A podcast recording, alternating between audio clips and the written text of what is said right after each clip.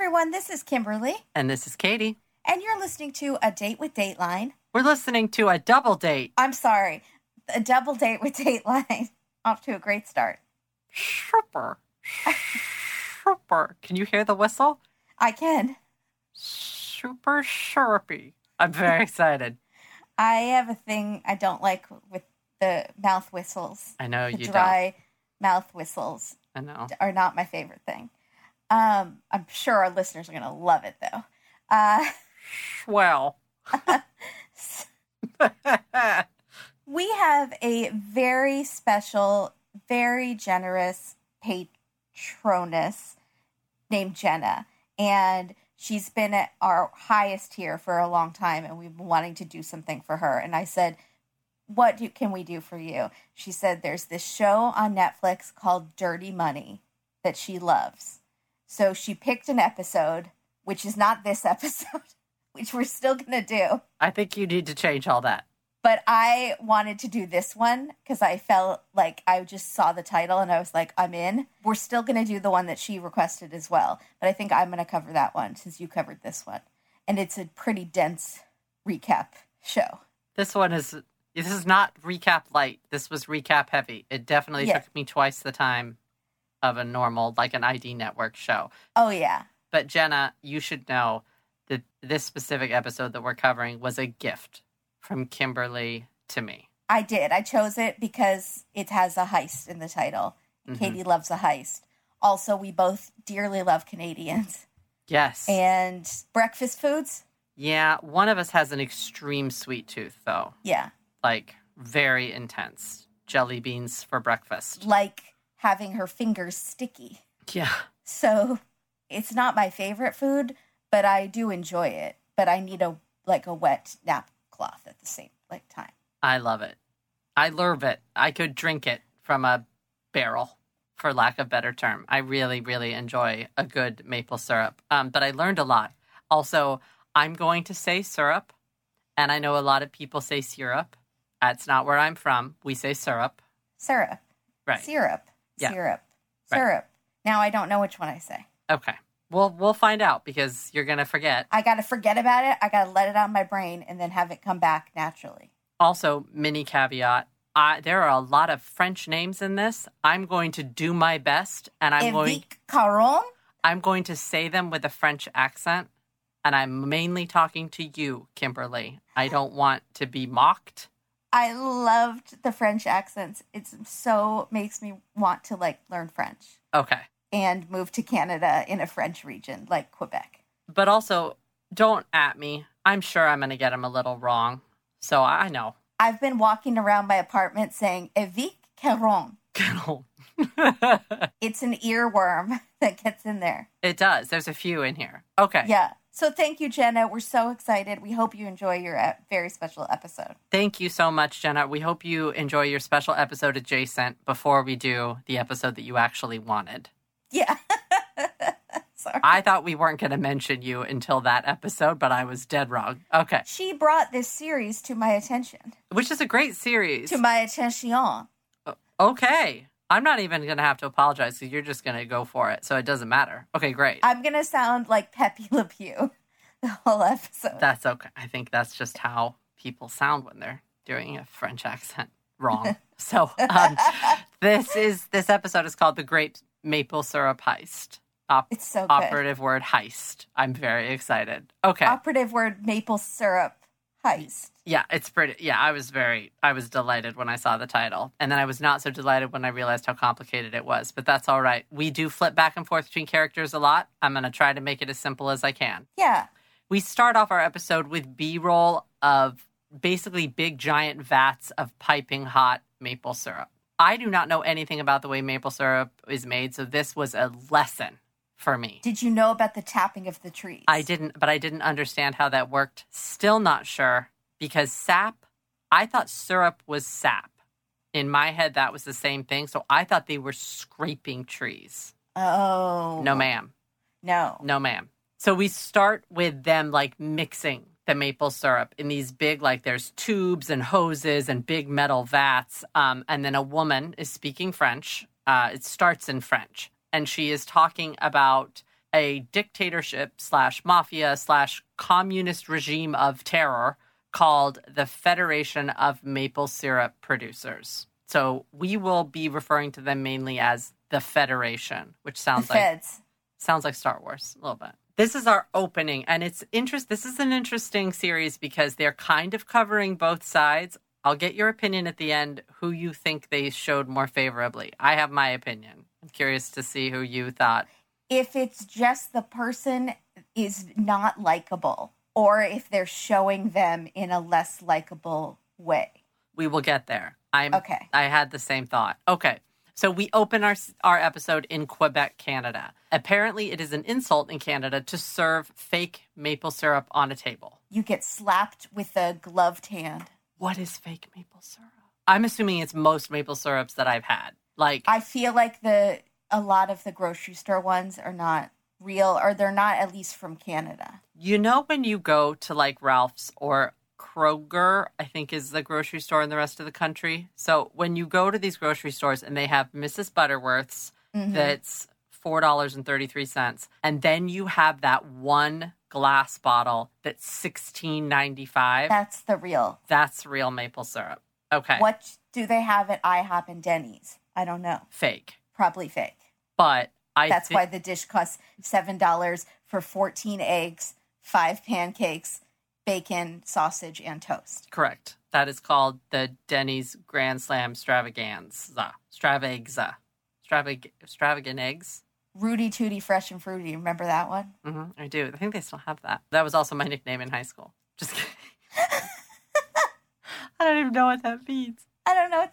Anyways. Wait, the Grand Slam or the Rudy Tooty? Rudy Tooty. I wanted to be Rudy Tooty. I was thinking Grand Slam because you were so easy. That would be funnier. My joke didn't work because it wasn't the right one. Anyways, but fake maple syrup is apparently an insult in Canada, which I get, and totally unacceptable. Also, Trader Joe's, I feel like, has real maple syrup. Yeah, I think so, too. Okay. Yeah. So we're getting a lot of syrup and sugar footage, specific like the maple crystallized sugar that they keep doing. They do it a few times in the episode, like dipping in snow. And so it becomes like a lollipop of maple syrup. I thought that was sugar. No, they're freezing it. They're putting it in snow, so it's freezing it. So it's a maple pop. I really thought it was sugar. You thought that you think in Canada it snows powdered sugar? No, no, they were inside. Oh, no, I know, but that's, what they were doing when they were rolling it. Yeah. That happens once, but then when they're rolling it outside, that's the cold ones. Oh. But I think she had chipped ice is what you were seeing. It's just like, maybe. I know that they're making pops. So I just thought that was cool. It seemed very cool to see a maple popsicle. Anyways, I really want to try that. We get to see candy making a few times throughout this, which also got me very excited. Oh, yeah. The pecans. Yeah. Were those pecans? I don't know my nuts very well. They were. And I think that is what goes with maple the best. That's the nut. So in Quebec, there is a global strategist reserve of maple syrup, which is basically stack on stack on stack of white barrels. Chicken racks on racks on racks. That's right. Maple syrup stacks on stacks. And so the barrels are each worth, they're not white. They're apparently like this baby pale blue, but they look white most of the times when we see them. Yeah. They're worth about $1,800 each. Each barrel, $1,800. And I was like, whoa. Doggies. And there are hundreds and hundreds and hundreds of barrels. 30 times the price of oil. That is bananas. Yeah. Okay, We should put maple syrup in our cars. No, we shouldn't. That doesn't make any sense. What if it would make everything smell sweet? When you went down the street, it would just smell like everyone was having pancakes all the time. I would love that. It would be like that movie you like where the bubbles come out of the car. That scared me, that movie. That Christmassy movie. And the bubbles come out of the car. Babes in Toyland. Yeah. Babes in Toyland. that noise. If anyone has seen the Babes in Toyland with Keanu Reeves and Drew Barrymore, that's what she's talking about. Yeah. She made me watch it. I didn't like it. I loved that. It was a television special that my mom had taped. Me. Anyways, so if you want to be a maple syrup producer in Quebec, you pretty much have to deal with the Federation of Maple Syrup Producers. So if you have a sugar bush, which is what they call it, and you want to sell your syrup, you have to go under the guidelines of the Federation. The woman that was speaking French at the beginning, we now are introduced to her, and her name is Angèle Grenier. I don't hear her name said that much, so apologies. She is one of the independent producers of maple syrup, and she does not like the Federation. So we get her straight off the bat. A rebel. She is called, right, exactly. It's what I wrote, the rebel. That's like her label. Right immediately after meeting her, we meet a pro-Federation. So we have an interview with someone who is pro-Federation named Normand Urbain, something. He thinks it is sexy to sell something when there's a controversy surrounding it. So like maple syrup is like the hot new thing. And he says basically how it's viewed is free market versus Federation. And this is when the theft happens. So in this environment of a lot of producers being pro-Federation and a lot of producers wanting a free market with no rules from the Federation imposed on how they can do their syrup business. Mm-hmm. The theft happens in this environment, which apparently is still happening to this day. But we are, this moment in time is set in like 2011, 2012. And in August 2012, the Federation reports a theft with the police at their warehouse filled with white barrels. Which they call Fort Knox. Yeah, because it's liquid gold? It's sugar gold? Yeah, sure. Okay. Yeah. The police force in Quebec built a special investigator team with 250 investigators, which seemed like a lot.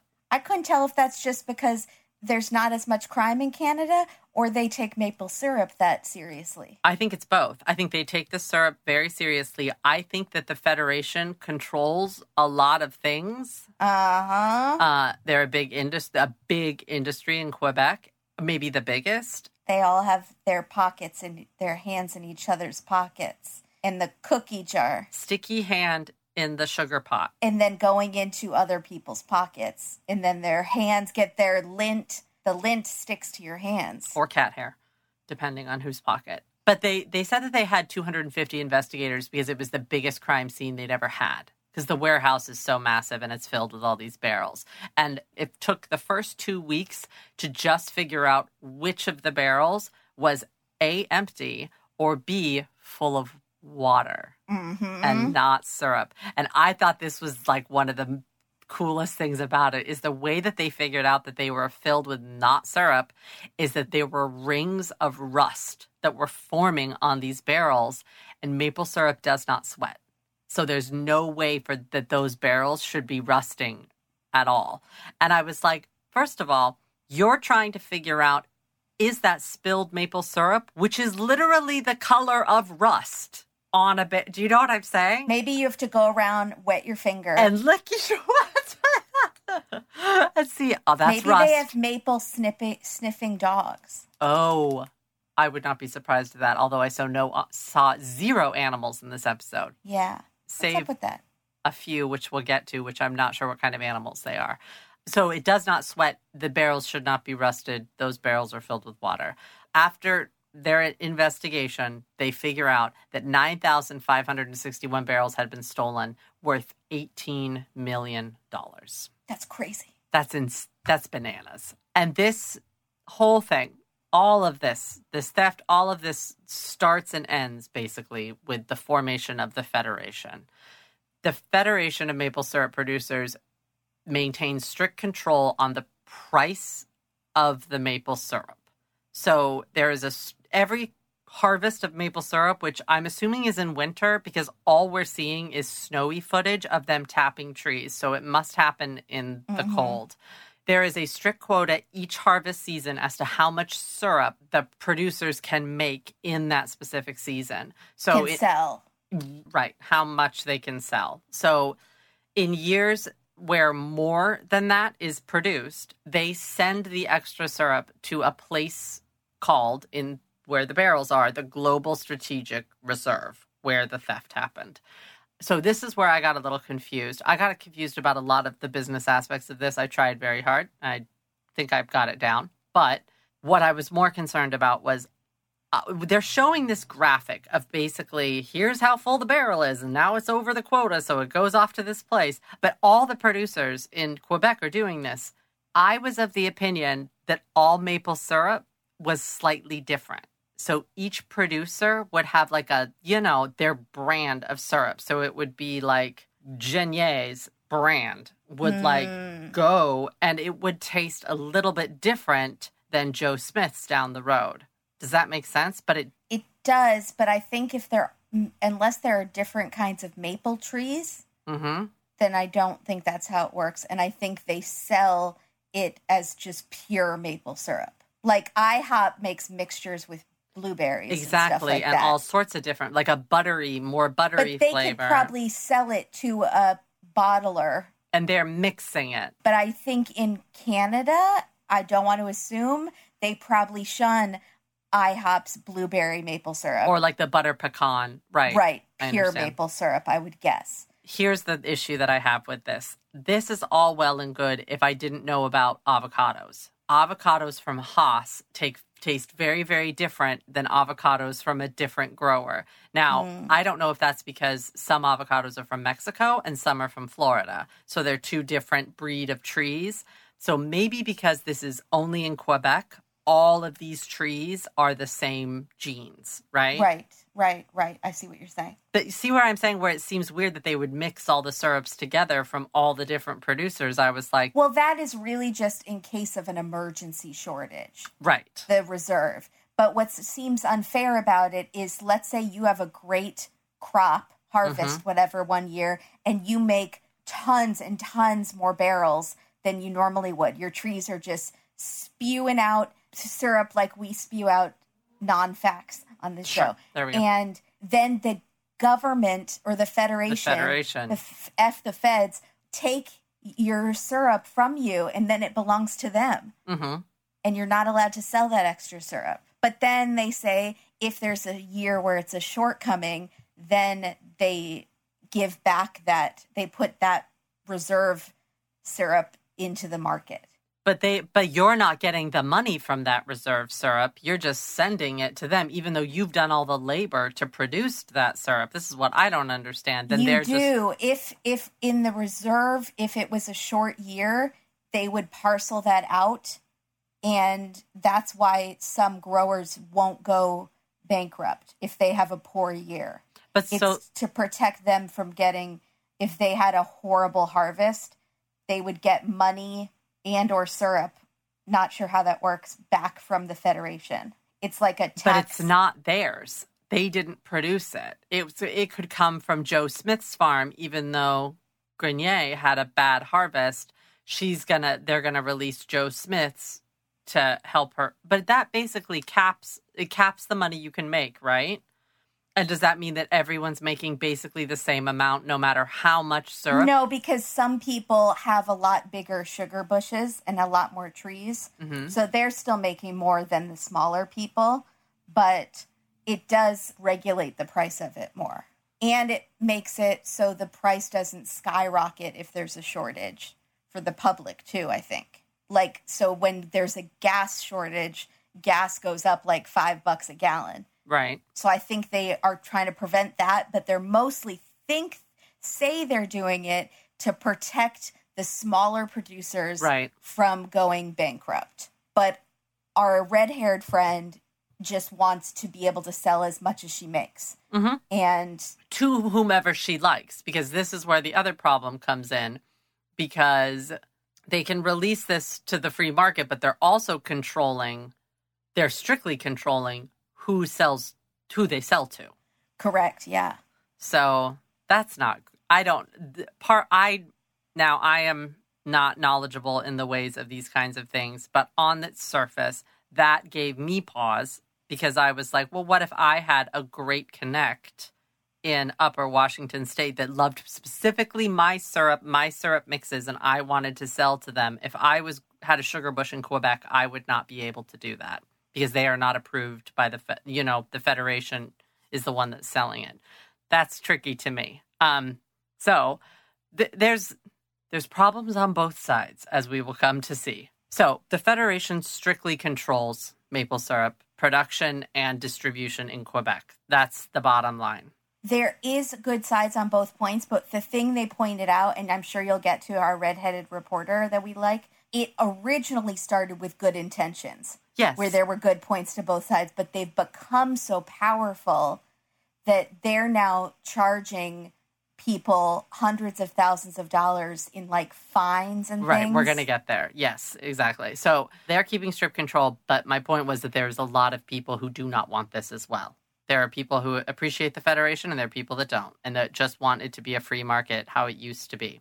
Mm-hmm. So we get to see Angèle Grenier, the red-haired woman, tapping maple trees, which is amazing because they have all of the strings around the trees, which I'm not sure what that is. If like that's where the taps are, so you know where to go in your sugar bush. Is that kind of what that is? So it marks it out for you. That it might be that. It might be marking property lines too. Like if her maple grove is cut in half because she shares it with a neighbor, right? You can't tap from somebody else's tree. That makes sense. But it is so neat to see. The footage in this series is gorgeous. It's beautifully shot. It makes again Canada look like a winter sugar wonderland. Well, she puts on those snowshoes that look like tennis rackets. Yes, they are all wearing snowshoes. I love that. It's like, you know, on King of the Hill, if they go on a vacation mm-hmm. where they go learn how to make baskets, mm-hmm. I would go on a vacation to learn about maple syrup. I would do that with trees. You. That would be so fun. Maybe the goals for 2022. Yeah. I'm writing it down. Maple syrup excursion. We need to do more things. If there's nothing that COVID-19 has taught us, it's that everyone needs to do more things. I'm wasting my life. Correct. Okay. Well, the fact that my life has changed so little since being in lockdown. We don't talk about that. An indication that I need to make some changes. Okay. I just wrote down maple extraction. I hope I know what that means. Excursion. I wrote extractions, which is a lot. I mean, you are extracting from the trees, but we're going on an excursion to extract. Maple extraction excursion 2022. All right. So Angèle is saying that according to her, the Federation, 90% of independent producers are actually against this system. I'm not sure if that's the correct number. That's what she says it is. I feel like there's like a union or people maybe like at meetings getting riled up, and then maybe some people say they're on one side because they're scared of the other side. So, like, We need a census, like a blind type of voting system to see exactly what the percentage is. I volunteer as tribute to make those calls. I am scared of her with the red hair. I really like her spirit and her rebelness, but I would be scared of her. If she was yelling at me in French, I would be like, I totally agree with you, F the Federation. Can I ask you a serious question? Would you be scared if anybody yelled at you in French? Yeah, probably. Even Poirot, who I love. Yeah, we don't want... Yeah. Yeah. But he's a Belgian. But these are Canadian, French-Canadian. Also, we're so used to seeing everyone in Canada being so nice that she's very sad and angry, and so it's doubly disconcerting. You're like, no, Angèle! She says that they all just want that right to sell outside of the Federation of Quebec. Now we go back to the... Urbain, and he is the pro-Federation. We find out why he's pro-Federation. His dad was the second vice president in the Federation's history. This feels very George W. Bush to me. This feels very, like, lopsided because you're immediately involved in the Federation. I really would have liked an interview with someone who just follows the Federation rules but does not have a direct descendant link. Right. To the hierarchy of the Federation would help me out here. He says he doesn't need the black market. No one does. He says he follows the rules and makes his ends meet just fine. He just follows the Federation's rules and everything's good to go. Well, aren't you lucky? Not everyone is so lucky. He says, according to him, before the Federation imposed these rules, exactly what our reporter friend says, is that a lot of producers in Quebec were going belly up. Because I'm sure that's what happens when it's supply and demand. It's like farmers. If they have a bad year of rain, And if your maple trees are not producing what they need to, then, So I think that's just what happens. And then it controlled there being a monopoly of these large sugar bushes, right? Mm-hmm. And cutting out all the little guys. But that's when I want to be like, well, shouldn't the little guys then be focusing on candies, on like maple goods and not maple syrup so much as like what they can create from the maple syrup? Well, that's interesting. I don't know either.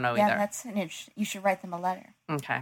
maple cubes. Like instead of sugar cubes, you put a dollop of maple in your coffee. That would be so good, right? Okay. I think I just came up with something. So I'm sure it's already been done. Then we get B-roll of Mounties, which is so cool. And they have music playing, and it's like slow motion, them tightening their buckles and stuff. And the red is like that cardinal red that's so good. It's like a Louboutin shoe red. It's the best. Sorry, that's the... I just found out. The only reason I'm thinking about that is, you know, I've been painting a lot of my shoes. And the leather paint company that I buy from has something called... It's called like shoe bottom red or something like that. But it is the identical color match to a Louboutin. So basically what you can do is take this red paint...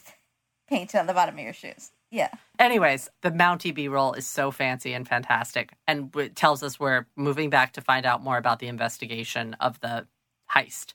So the giant investigation team interviews 223 witnesses. And the person that we're getting is the person who is talking about this. He has a double last name that I did not write down, but it's Beauchamp. It's something very French and fancy sounding. He's delightful, and his French accent is glorious. He's also wearing those... Do they have robes? Do the lawyers? The judge. Are you talking about the judge or the lawyer? Is he a judge? Is that... Sorry, I did not write down. There's one that was a judge. Dark hair, glasses. Facing... Yeah, that's the judge. Okay, and then the younger looking guy with the spikier hair. Yeah, that's Hans. I know who he is. Yeah. Yeah, mm-hmm. Lawyer. Yeah. So, but the judge is very... I like him a lot. He's very well put together and kind of young. And I thought could be a boyfriend of yours. I liked his accent. Yeah, I thought he would be a very... You might be intimidated. He's a judge. I know, but I liked him. Okay, never mind. I'll write him a letter. Mm-hmm. Do you have any pictures? Can you send me a couple pictures? So, do you like my friend? So, slowly. Yes or no? Yeah, I know. With maple syrup. She thinks you're handsome. Dip your finger in maple syrup and write a yes or Y or an N. Oh, can you send us several $1,000 for a trip to Quebec? Thank you, bye. So, slowly, he says the investigation starts to narrow down the major players in the heist. And here is where we get your best friend, Avi Caron. Is that who you're... I know. I think he's like an evil genius. Not my boyfriend at all, but I love the name. It's one of those earworms, like Mahmoud Ahmadinejad. It's like also not a good person, but it's like a good name. The word, yeah. Yeah. So Avi Caron is one of the owners of the warehouse that... They just say the warehouse, but he basically owns where the global reserve is. That's his warehouse. The Federation is renting it from him. Which I thought was surprising. The Federation can't buy their own warehouse? I know. And did they not know who they were getting into bed with? But I'm also thinking that this is not the Federation's main warehouse, that this is the overflow. Yeah, I think so. I think you might be right. Okay, because I don't think they would. Might be right. I think they got in a pickle and had to rent some warehouse space real fast. And I feel like this was one of the warehouses where they only do like monthly inspections, which we'll get to. Mm-hmm. But or was it a yearly inspection?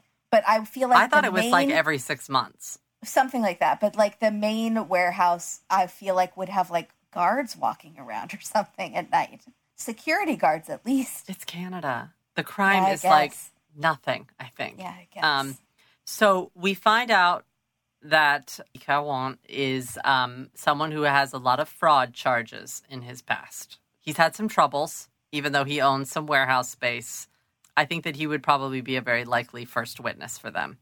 Mm-hmm. Witness is also what they're calling suspects. They don't say suspect, they say witness. Anyways, another theory sort of comes out as they're investigating. This involves a smaller, but still it was several $1,000,000, just not $18 million heist that happened back in 2003, and it was never solved. And the main witness or suspect in that case was, what's his name? Richard Vallières? Yeah. Vallières, yeah. Mm-hmm. Vallières was the main suspect. So we get his lawyer, which is kind of great. And he says that Vallières was known as he was the most famous barrel roller in Quebec. Yeah. And I got very excited. And a barrel roller is somebody who buys all the overproduction of syrup from producers on the black market. Right, since they're not technically allowed to sell their overflow. So right. These are people crooking the books, right? They're saying, no, we only made this much, but they're sending this overflow to Vallières so he can sell it to people that can transport it. Yeah. So then he... It's like it's bootleggers. And when America was dry, what am I... Prohibition. Yeah. You were going to get there. I guess, I kept thinking abolition, and I was like, that's not right. Different, yeah. Prohibition. Prohibition, bad. Abolition, good. Right. Yeah. Prohibition, except that the syrup isn't illegal. But overflow is. Selling overflow is. Yes. So, yes, that is apparently only within the Federation. And so the Federation, if you sell to an exporter, basically if you don't give the overflow and you sell it off, you're fine. And so Vallières, over the years, has been fined over $1 million because he keeps doing it. So my only guess is that he is making much, much more than $1 million. Oh, yeah, I'm sure. I think he's making... gold. Yeah, it is. Sugary sweetness. So these fines, though, of course, very greatly benefit the Federation because that's just money in their pockets. So 100%. They're not actually producing syrup. They're just controlling the syrup. Okay. So now we meet Étienne Saint-Pierre, who is a syrup exporter. He's the one that you're not allowed to sell to. And he would sell syrups to the U.S. and Europe. He would buy from big sellers like Vallières, as well as smaller, like independent producers, like our lady friend. And he says the system is like prostitution, where basically the Federation is a pimp and takes a huge cut of the money. Mm-hmm. And they're not the ones doing the work. Correct. So, and Étienne Saint-Pierre is not under the jurisdiction of the Federation because he is very clever and lives in New Brunswick. So he lives outside Quebec. Mm-hmm. But there's they're trying to get him still. They're trying to get him because they say he's taking something from Quebec, which puts him in the jurisdiction of the Quebec law. Right. Or the Federation's law. He's like the bad boy of the maple syrup game. And he could not look less like a bad boy, except he does look a little bit like older years Michael Caine. He does. He totally looks like, yes. Do you know what I'm saying? Michael Caine, but we're seeing him in a diner. But it's the cutest diner I've ever seen. Diner. Yeah. Oh, it's like a 50s type diner. And he's eating crepes, which is adorable. And you're like, oh, my goodness. Butter. It's like these little delicate, lacy. Ugh, it's lovely. And they have like a bowl of fruit. Okay. Anyways. So Grenier, our woman, the rebel, was also fined $50,000 by the Federation for her selling of overage. And I can only imagine that she sold also to Étienne Saint-Pierre because she joins him in this diner B-roll. She does. And she trusts him. She likes him. She does. Mm-hmm. They're friends. They're definitely friends. So she was fined by the Federation $50,000 and goes out and is like, I'm going to fight this, and finds herself a lawyer who cares enough to help her in this fight. And here we meet Hans Mercier. So Hans Mercier practices in maple syrup law, and he's very nice. I like Hans. Did you like Hans? Okay. He said, when I go to a party and people say, what kind of law do you practice? And he says, maple syrup. He's so people cute. Laugh. And I don't think he has a lot of money. And so I just loved him because I think he's just working hard. He's one of those, he's like a public defender, really working hard. For what he believes in. Yeah. Yeah. Mm-hmm. He says his biggest fight was saying that these fines that the Federation was imposing are unconstitutional. And so he won. He wins his ruling, and the government comes back a few months after he wins and brings the fines back with these special laws. They created special laws within a few months and passed them. It's so insane. It's like the government making laws to help the banks screw people over. Unbelievable. I don't know why they wouldn't uphold the ruling. It just doesn't make any sense. Well, because there wasn't a law in place, but then they create it. They're like, oh, we have to agree with that now because there's no law. I'm going to create a law. So we can agree that Quebec and the Federation are like sticky fingers, hands in hands. Yeah, it feels like a mafia being in cahoots with the government. It's really shady. It's real. They're not making it look that great. But now we travel back to the investigation again. The physical materials found in the warehouse are being looked into. And there were these specific forklift marks that were on the barrel. I don't know how they're getting in there without forklift marks anyways, but the barrels we're seeing seem to be all pristine. Because they show the kind of forklift they usually use. What was it? Doesn't leave marks. So it slides under, and then it has a clamp that goes on top of the barrel, so it doesn't leave a mark, and it, like, is designed to carry those barrels. But these scrapes on the side... are, like, the ones that are squeezing it. Are from, like, a claw, yeah. Right, squeezing it. Okay, thank you, because I did not see what kind of, like, special thing they were using. So these forklift marks are clearly going to be on the barrels that are not... authentic, I guess we could say. So they go and try to find out where these forklifts that are not the correct forklifts were being rented from, because it's that specific one. This is like forensic forklift technology. It totally is. Forensic files. And so we find out that one of the suspects, one of these, like, as they're narrowing the field, one of their main witness suspects actually rented one of these forklifts. And we meet Sébastien Joutois. What is it? Joutois. Okay, there we go. Sébastien. So Sébastien seems like the nicest guy on the planet. We had to see him in an interview.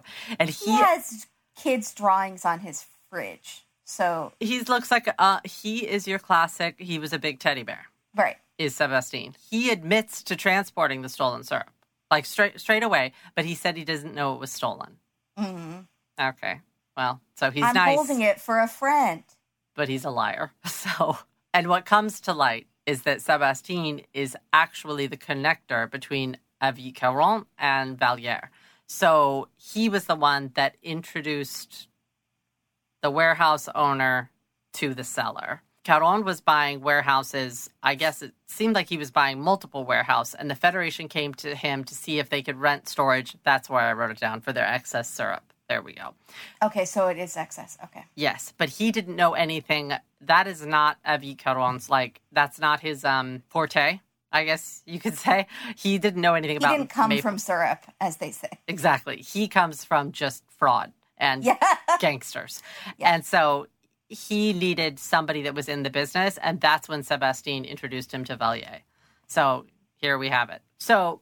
we go back to Grenier, to our lovely redheaded lady, and she says the Federation was sending people to her house to spy on her and to take video of her. They're like Federation inspectors. And so... spies. Yeah, basically. So, I mean, this sort of 2000 to 2012 period, it was just like a slow ramping up of people, or of independent producers being against the... Federation. And something had to give, kind of. It, like, reached its pinnacle in this heist, basically. So at one time, there was a mob of, like, 50 people, or rebels, whatever, that blocked someone who was coming to do an inspection, one of the Federation inspectors, from coming to inspect their sugar bush. There were 50 people saying, you can't come. You can't come in here. And he's, like, a nerdy inspector guy, and then it's these big, burly, like... kind of. They look... it was a mix. It was a mixed crowd. But there was one guy in the front who looked like a Canadian mountain man who's, like, catching fish with his hands. And, like, maybe some sugar crystals in his beard. I said, this is the nicest bunch of rebels you've ever seen, though. They don't have any weapons. Like, they're just very, like... I never felt like violence was actually going to break out. No. Unlike in America. At no point did it seem like this was going to get violent. They were like, you can't pass, sir. Sorry. Yeah, sorry. And then we have one police officer, and she's kind of in the background being like, I don't know what to tell you. Like, we're in a, well, I don't know. Okay, so... we're in a sticky situation here. We got a sticky problem down here at the sugar bush. So, of course, we hear from Grenier, so we need to hear from Urbain, our gentleman who was in the Federation. Well, his dad was in the Federation. Is he in the Federation, though? Does he not... They don't tell us that. But he has some trees. Like, he does his own tapping. They do. They say he's a producer, but they do not have him in... they don't have it in his byline when they introduce him. But I still think that he has stake. If his dad was the vice president... yeah. I absolutely think he's going to the shareholders meetings. Let's put it that way, because he mentions the shareholders meetings. So he's making money from the Federation and not just because of the rules. And he's also with his dad now. And his dad is very elderly and he's very sweet. He starts talking about this kind of rebel faction being awful people. He says in the early 2000s, he was out tapping trees. So yes, he does have a sugar bush. Tapping trees, and he was walking back and sees smoke coming out of his sugar shack. Sorry, it's called a sugar shack. And his sugar shack is on fire. And they lost. Does that smell good, or does that smell just like fire, do you think? Or does it smell like a bakery? I want to think it smells like a bakery, but I don't think so. The sweetly scented flames licked the sky of the cold, I don't know. Brown sugar or something. Yeah, oh, that would. I feel like it would smell delicious. I don't know. So that's not great. And there were two other fires set in the 2 weeks following the fire at his sugar shack. And they all were members that were high up in the Federation. I feel like this is all a symbolism to the Black Lives Matter movement. Why is that? There are people like doing lawful protests, and then there are people rioting and burning things down. Yeah, that's true. I wonder who set those fires. Do you think it was their redheaded rebel? How big of a rebel is she? I don't know. We don't know. But she seems to admire. She definitely does. I think she just wants, she very much, I don't think she's involved, but I think if she heard something, she would turn the other way and not stop it. Does that make sense? She just wouldn't go to the meeting that was planning it. Right. So now we are going to the Madrid truck stop. It's in Quebec. It's off this major freeway. And we start our 1,000 minutes of B-roll of these very strange dinosaur statues that are there multiple times throughout the episode that they don't really look like dinosaurs. And this blew my mind because I was like, are dinosaurs different in Canada than they are in the United States? Are they? Like, do we just think dinosaurs look a certain way? But in Canada, they're like, no way. This looks like that. Like, that's not a brontosaurus to them. That's something else. No, or is that just a weird artist? General consensus. I think it was just a weird artist. Because we see them a lot. There's a lot of footage of them, Canadian dinosaurs. So it's like a themed truck stop, gas station thing. No, but that's it. It's just like this little, like, picnic area with... Is it because of like dinosaurs and oil? Is there some... I have no idea why there are all these... I think they're trying to get people to stop and take pictures and then, they'll come into the store and buy some... It's a tourist trap, yeah. Buy some maple candies. Yeah, because it seemed like it was a huge like... Yeah. Truck stop. There was also a Mick Cafe in there, sorry. Did you see the little sign? I didn't.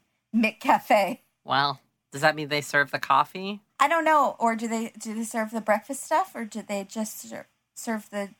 Maybe they just serve the coffee.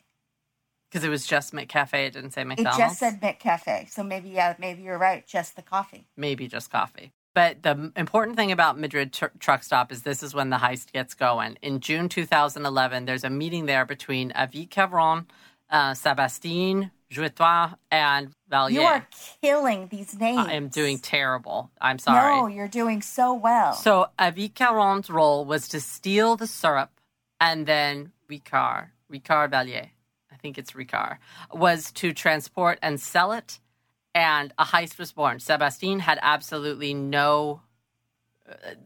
He wasn't given a job. I don't know why. He was like the middleman to set up the two guys. But he's the driver, right? Well, that's what they said. But they said Vallières was supposed to transport and sell it. But I think he arranged the transport. Okay. And Sébastien actually drove the physical truck. He might have driven the physical truck. Yeah. So it's extremely well coordinated. And rented the forklift. Yes. Which is how they got him. After going to hundreds of forklift shops. Right. This, I don't know. I don't want to say it doesn't seem that hard, but it seems like that would be like a logical way to do it. Like, I don't know how they figured out the match of the marks to the actual forklift kind it is, but there's forensic people for that sort of thing. Oh, no, it's easy. You can tell that it's the squeezy one. Right. But then they went to all of these rental places and narrowed down, and they compared everyone who had rented forklifts in that whole area to... I think that they were looking for very specific names when they went to the forklifts place. So they saw Sébastien and were like, okay. Yeah. I was more thinking it was going to be the actual water that was in the barrels was traced to this specific pond that was they did have 200 people on this task force working on it. So they could have done something harder. You're right. I don't know. Yeah, you know, it's okay. I mean, I just really like condensation, Matt, there was like one leaf that was from one sugar bush that was only like the genius typing of that sort of thing. Yeah, anyways. But the judge made a good point about how hard it is to find maple syrup. He was like, the hard thing about maple syrup, there's no DNA, there's no hair fiber, there's no GPS tracking in it, and worst of all, you can eat it.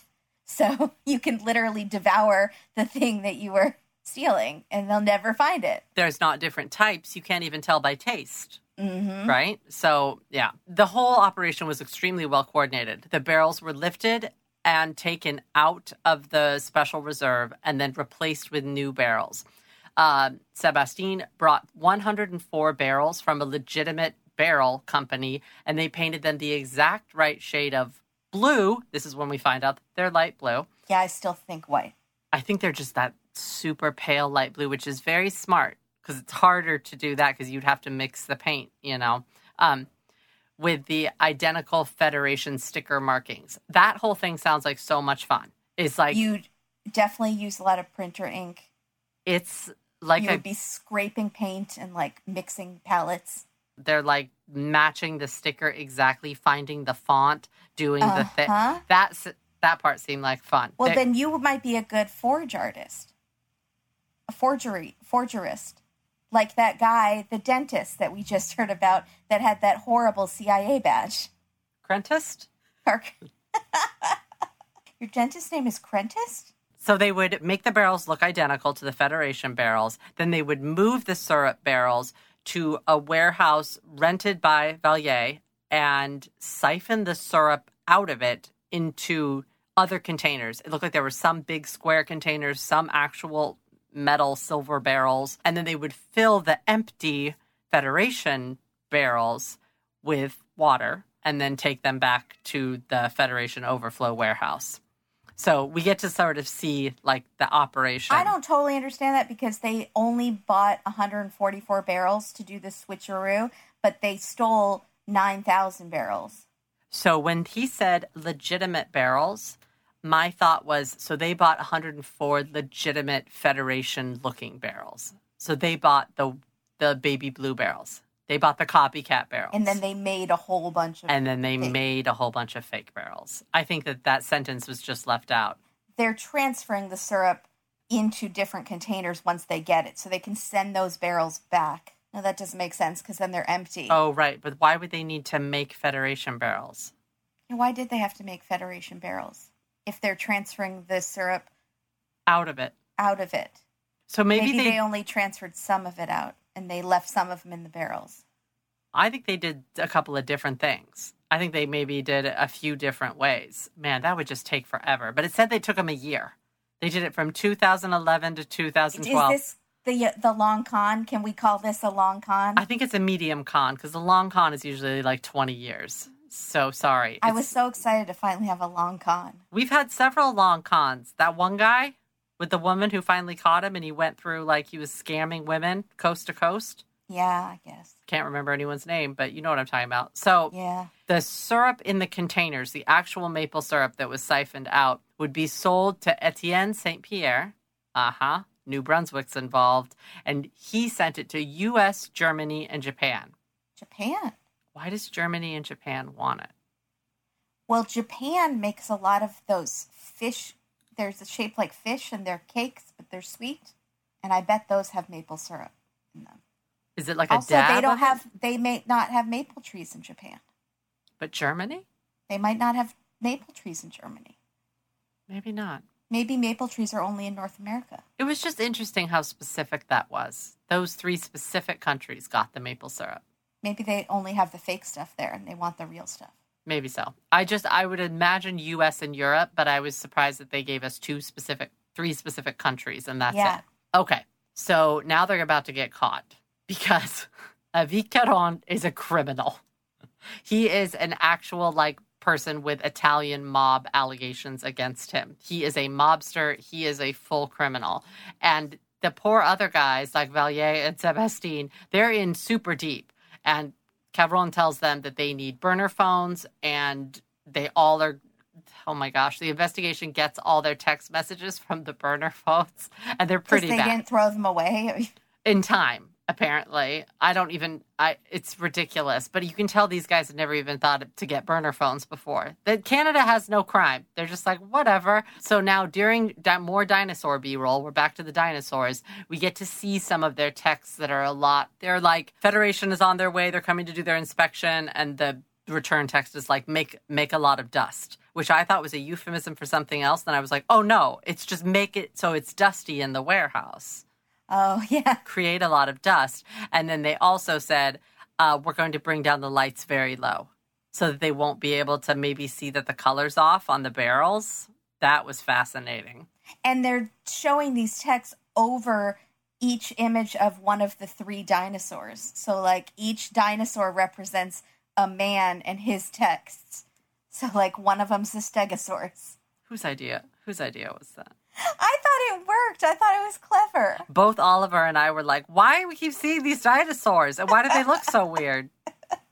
I'm sure if I knew more about dinosaurs and their personalities, I would see how it related to each of the three men. I'm going to continue calling them the Canadian dinosaurs because they're not the dinosaurs that I've come to know. So they're not the Jurassic Park dinosaurs. So anyways, they're interesting texts. And then Avi Caron tells his co-conspirators, throw out your phones when the heat starts getting heavy, and then also starts making threats to them, such as, I know where you live and I'm going to put a bullet in your head. Jesus. Yeah, he really doesn't want them to turn on him. But were they splitting the money evenly? Were they each going to get? No, Sébastien probably wasn't going to get an even cut. I think Sébastien was going to get... Sébastien. 10%. Oh, look at his house. He has a beautiful house, but it's not a mansion. No, he's a family guy. He's pushing a stroller and has a picture of Wario on his fridge. It was Wario? Wario? Oh, that's funny. But Sébastien is the first one that decides to collaborate, is what they call it, when you turn risk. Yeah. Turncoat on your friends, on your co-conspirators with the investigators. You flip like a pancake. He flipped like a crepe. So he says he never knew where the syrup came from. All he did was connect Vallières with Évique Caron. And he said that he didn't know where the syrup came from at first. And then when he saw the barrels, he put one and one together. But he still drove the trucks. Yeah. Okay. And he knew by then. Yeah.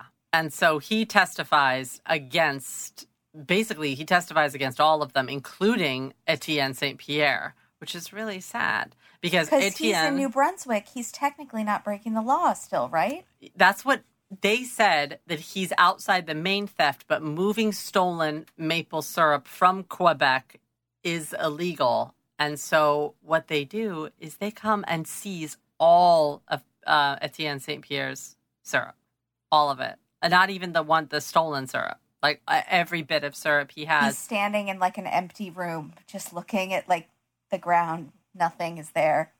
And they close his bank accounts, which I thought was just... That's rough. It makes me really sad. So he says Vallières just called him and asked him if he wanted syrup, and he said yes.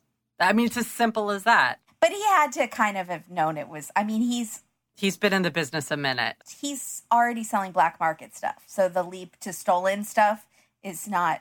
huge. But I think in their opinion, it's like a black market that's not a legitimate black market because this shouldn't be illegal is kind of what they're all thinking. He thinks that this is all about... It's fighting against an unjust law. So right. So therefore they're still on the right side of history. Yes.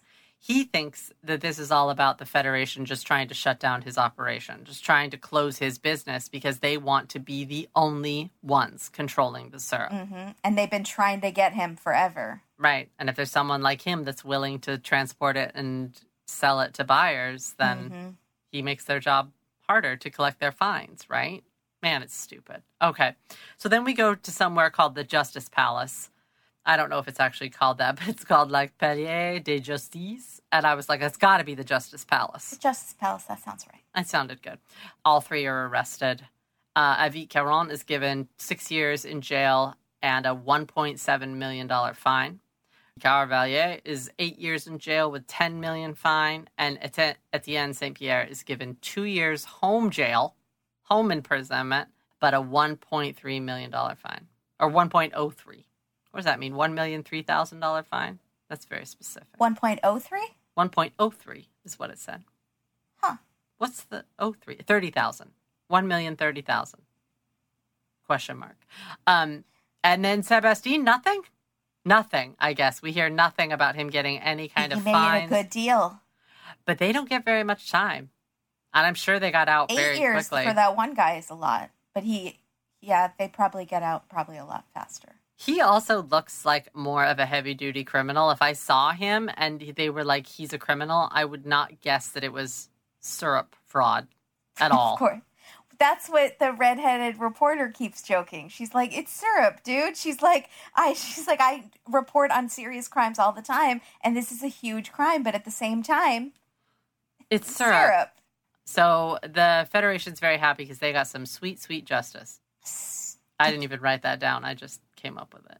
That's sad. But 2 months after these sentences were placed on the gentleman, we're back with Grenier, the redheaded rebel, and she is told by the court that they are declining to hear the case that her and Hans have been making and uphold the Federation fines of $50,000. I'm so sad. So she says the Federation managed to turn buyers into criminals. And she said that in Quebec, drugs are decriminalized, but they have criminalized maple syrup, which is fascinating. Mm-hmm. How crazy is that? She says, and which is more dangerous? She is very, very sad for St. Pierre because she said all he wanted to do was make a living in maple syrup and retire peacefully. And that when this all started, she was still hopeful for her retirement. She knew it would take 5 to 10 years, but she eventually thought that she would win her case. And no, she won't win against the Federation. So now she can't even retire, and she has to go out in the snow and tap trees for another however many years. So upsetting. So then we go back to Urbain, who is our Federation spokesperson, but he's maybe not in the Federation. We don't know. And he tells us about a saying that's on all Quebec license plates, which is, Je me souviens, I think, something like that. And he says, I remember is what that means. He said, well, I remember how much work my father put into this. And this is the first year that he can actually live off the profits of maple syrup, which in the 80s would have been impossible. And I said, what? I've seen that house. We're seeing his house and his computer and all this stuff the whole time. This is the first year he's going to be able to live off his profits without having a side business. So that makes me so distracted by, I remember. You know what I remember? The Holocaust, 9/11. Why does Quebec have I remember? So it must be something specific historically that happened in Quebec, and I don't know enough about Canadian history, but it must be something specific that happened there. I guarantee you it's not about his dad working hard in the maple syrup industry, though. It's definitely not. That's what they put on the flag so that everyone would remember how hard his dad worked at the Federation. He's not saying that. He's just saying that, well, you know what I remember, but it is like you also, it's like every time that we say hashtag never forget and then go, because we're not supposed to use that because but it's very specific. We're saying it ironically as a joke. Right. He's not joking. No, he's absolutely not joking. Syrup seriousness. I think he's getting a Federation salary. I could be wrong. I don't know. But he says the industry was worth less than $100 million 20 years ago, and now it's worth $500 million in Quebec alone. And he said without the Federation, maple syrup wouldn't be an industry. And I have to just say I don't know because I just am not that great with economics. He also said that when his dad started, it was a bunch of old guys with white hair. And then now when he goes to their meetings and stuff, it's young people that are excited to get into the industry because they think there's a lot of money in it. Who's to say what's better or worse? I'm sure for some of the smaller producers, that's worse for them. Maybe overall, I just think there has to be a compromise. There has to be a happy medium between having a federation and some free control. Because do these young people also have sugar bushes? No. They're coming in at the federation level to take the things from the producers. They're not actually producers themselves, right? Or it's like gentrification, and they're moving in on people's sugar bushes and buying them up when they're having a bad year and can't afford them or something. Oh, God. I don't know if that's what happens. I don't either. We'll have to ask Hans. But Hans, the lawyer, tells us that this whole case was always David versus Goliath. He's going to try to keep fighting for the freedom for the producers in Quebec, and tells us that every controlled economy has failed in the history of everywhere. Any controlled economy has failed. So then we get Urbain again, who tells us that because they're going back and forth between like the Federation side and the freedom fighters side this whole time, because the Federation says there have been no bankruptcies in maple syrup anymore because of the Federation. And then Grenier gets the last word and says, I can't think about my future because it makes me sick, basically. And that, why do they want us to go bankrupt? So she's thinking this will drag her into bankruptcy, but probably because part of the smaller groves, I would assume that part of their business was doing outside deals, right? That was part. And so these fines mean that they can't make their living. The reporter that you love tells us that everybody is angry still. Both sides are still angry. And the Federation has said that a theft this size will not ever happen again. But she thinks that if the division, how strong it is now, for and against, keeps up the way it is, it definitely could happen again. Mm-hmm. We could have maple syrup heist part 2.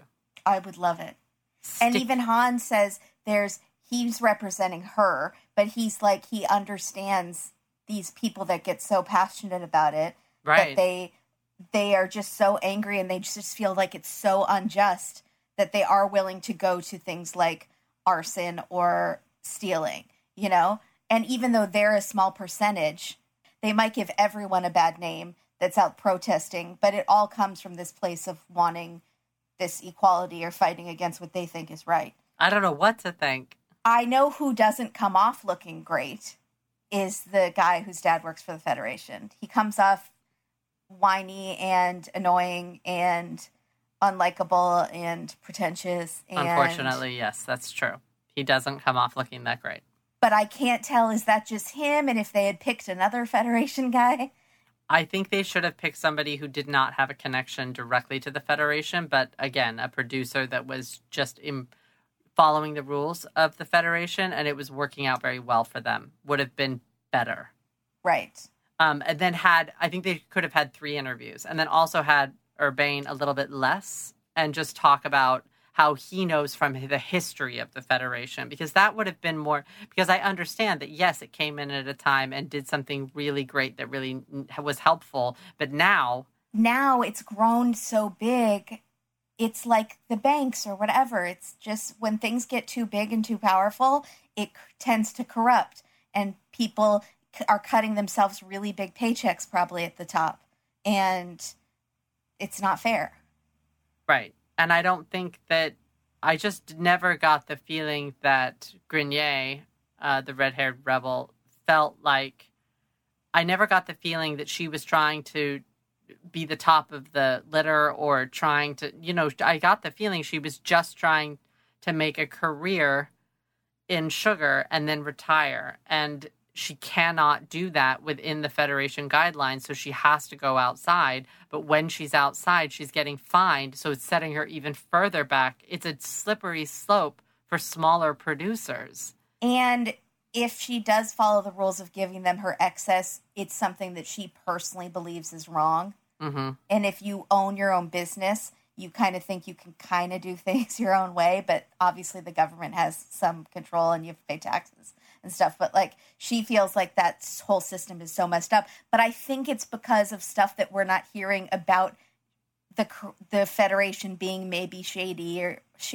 or more corrupt, you know, right, than we think. I just could be calling them that because they sound like that. They sound like the... Well, it seems confusing. And it seems... I don't know. I just am not sure if it's working.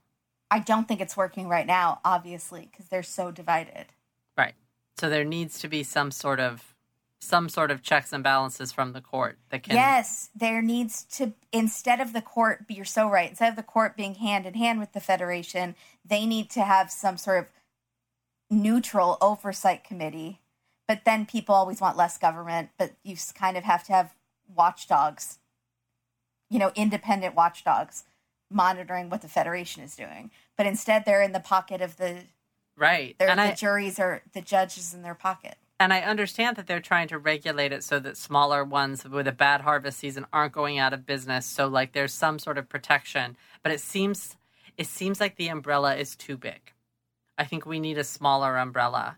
And maybe it's something that, okay, everyone signs this thing and you give a percentage of your overage. So if you have an overage of, let's say, 50 quarts, you would give 20% of your overage to the Federation to keep their stockpile, to help people who are struggling in their time. It's like a union almost. It's a dues situation. Uh-huh. And then you're free to do with your overage, if you have a really good season, what you like. And you had a great year that year. But you do have to give 20% to the Federation to cover other people who did not have that great of a year. Which I think everyone would agree to. I just don't know why why it has to be all or nothing. Mm-hmm. Why can't this be a half and half? Mm-hmm. It's either all regulation or no regulation. Right. Why can't it just be a helpful... Some regulation. You're paying in for a protection for your industry, but you are mainly free to do what you like with your syrup when you have a good year. But I don't know. That makes sense to me. I think you've solved... What do you feel about peace in the Middle East? Do you want to take that on? Because I think you could do it. I think that I'm going to get about 100 people writing me why that won't work. Because I don't know enough. It sounds good. But see, I don't know enough about economics because I'm sure I haven't thought of something that's going to be when laissez-faire policies were happening in France in 1802, Katie, let me school you. But you're lucky because I'm the one who will get those responses. And I can pass them along to you or not. And I probably won't. I'm just going to delete them. Let's just pretend maybe I had a good theory and it's probably not. But anyways... I think it's very smart. But this was a fascinating heist because it was sickly sweet. It was so good. That was fun. So good. I can't wait to watch the rest of the series. Thank you so much, Jenna, for the recommendation for Dirty Money because it's super fun. It's so fun. I loved it. And Canada. We're definitely going for our maple extraction excursion. Yes. It's going to be good times. I'm so excited. Yay. Thanks for listening, everybody. Thank you, everybody. Thanks, Jenna. Thank you, Jenna. All right. We'll see you next time. In the meantime, follow us on Twitter, Instagram, and stay safe. Wear a mask. Take care of each other. Take care of yourselves. And we do a bonus episode every month for our Patreons. Yes, we do. The $5 level. Thank you. Sharpie sweetness. I'm sorry. I was trying not to waffle on the issue. Oh, that was good. I can't think of any. I don't know why I can't. I know, you're usually really good. This was a dense episode for me. My brain power is we're clicking. It's dense like a pancake. It is. It's it's a thick batter in here. We were powering down. It's not. I'm working at a 15% operational. And especially after I just came up with a theory for helping the Federation, I can't. That's it. Brain power gone. So bye, everybody. Bye. Feel free to send us maple candies if you live in Canada. No, I'm just kidding. I'm not soliciting things. Please send us the candy. We have a P.O. box. Send us the candy. P.O. box available upon request. Thanks, everybody. Bye, guys.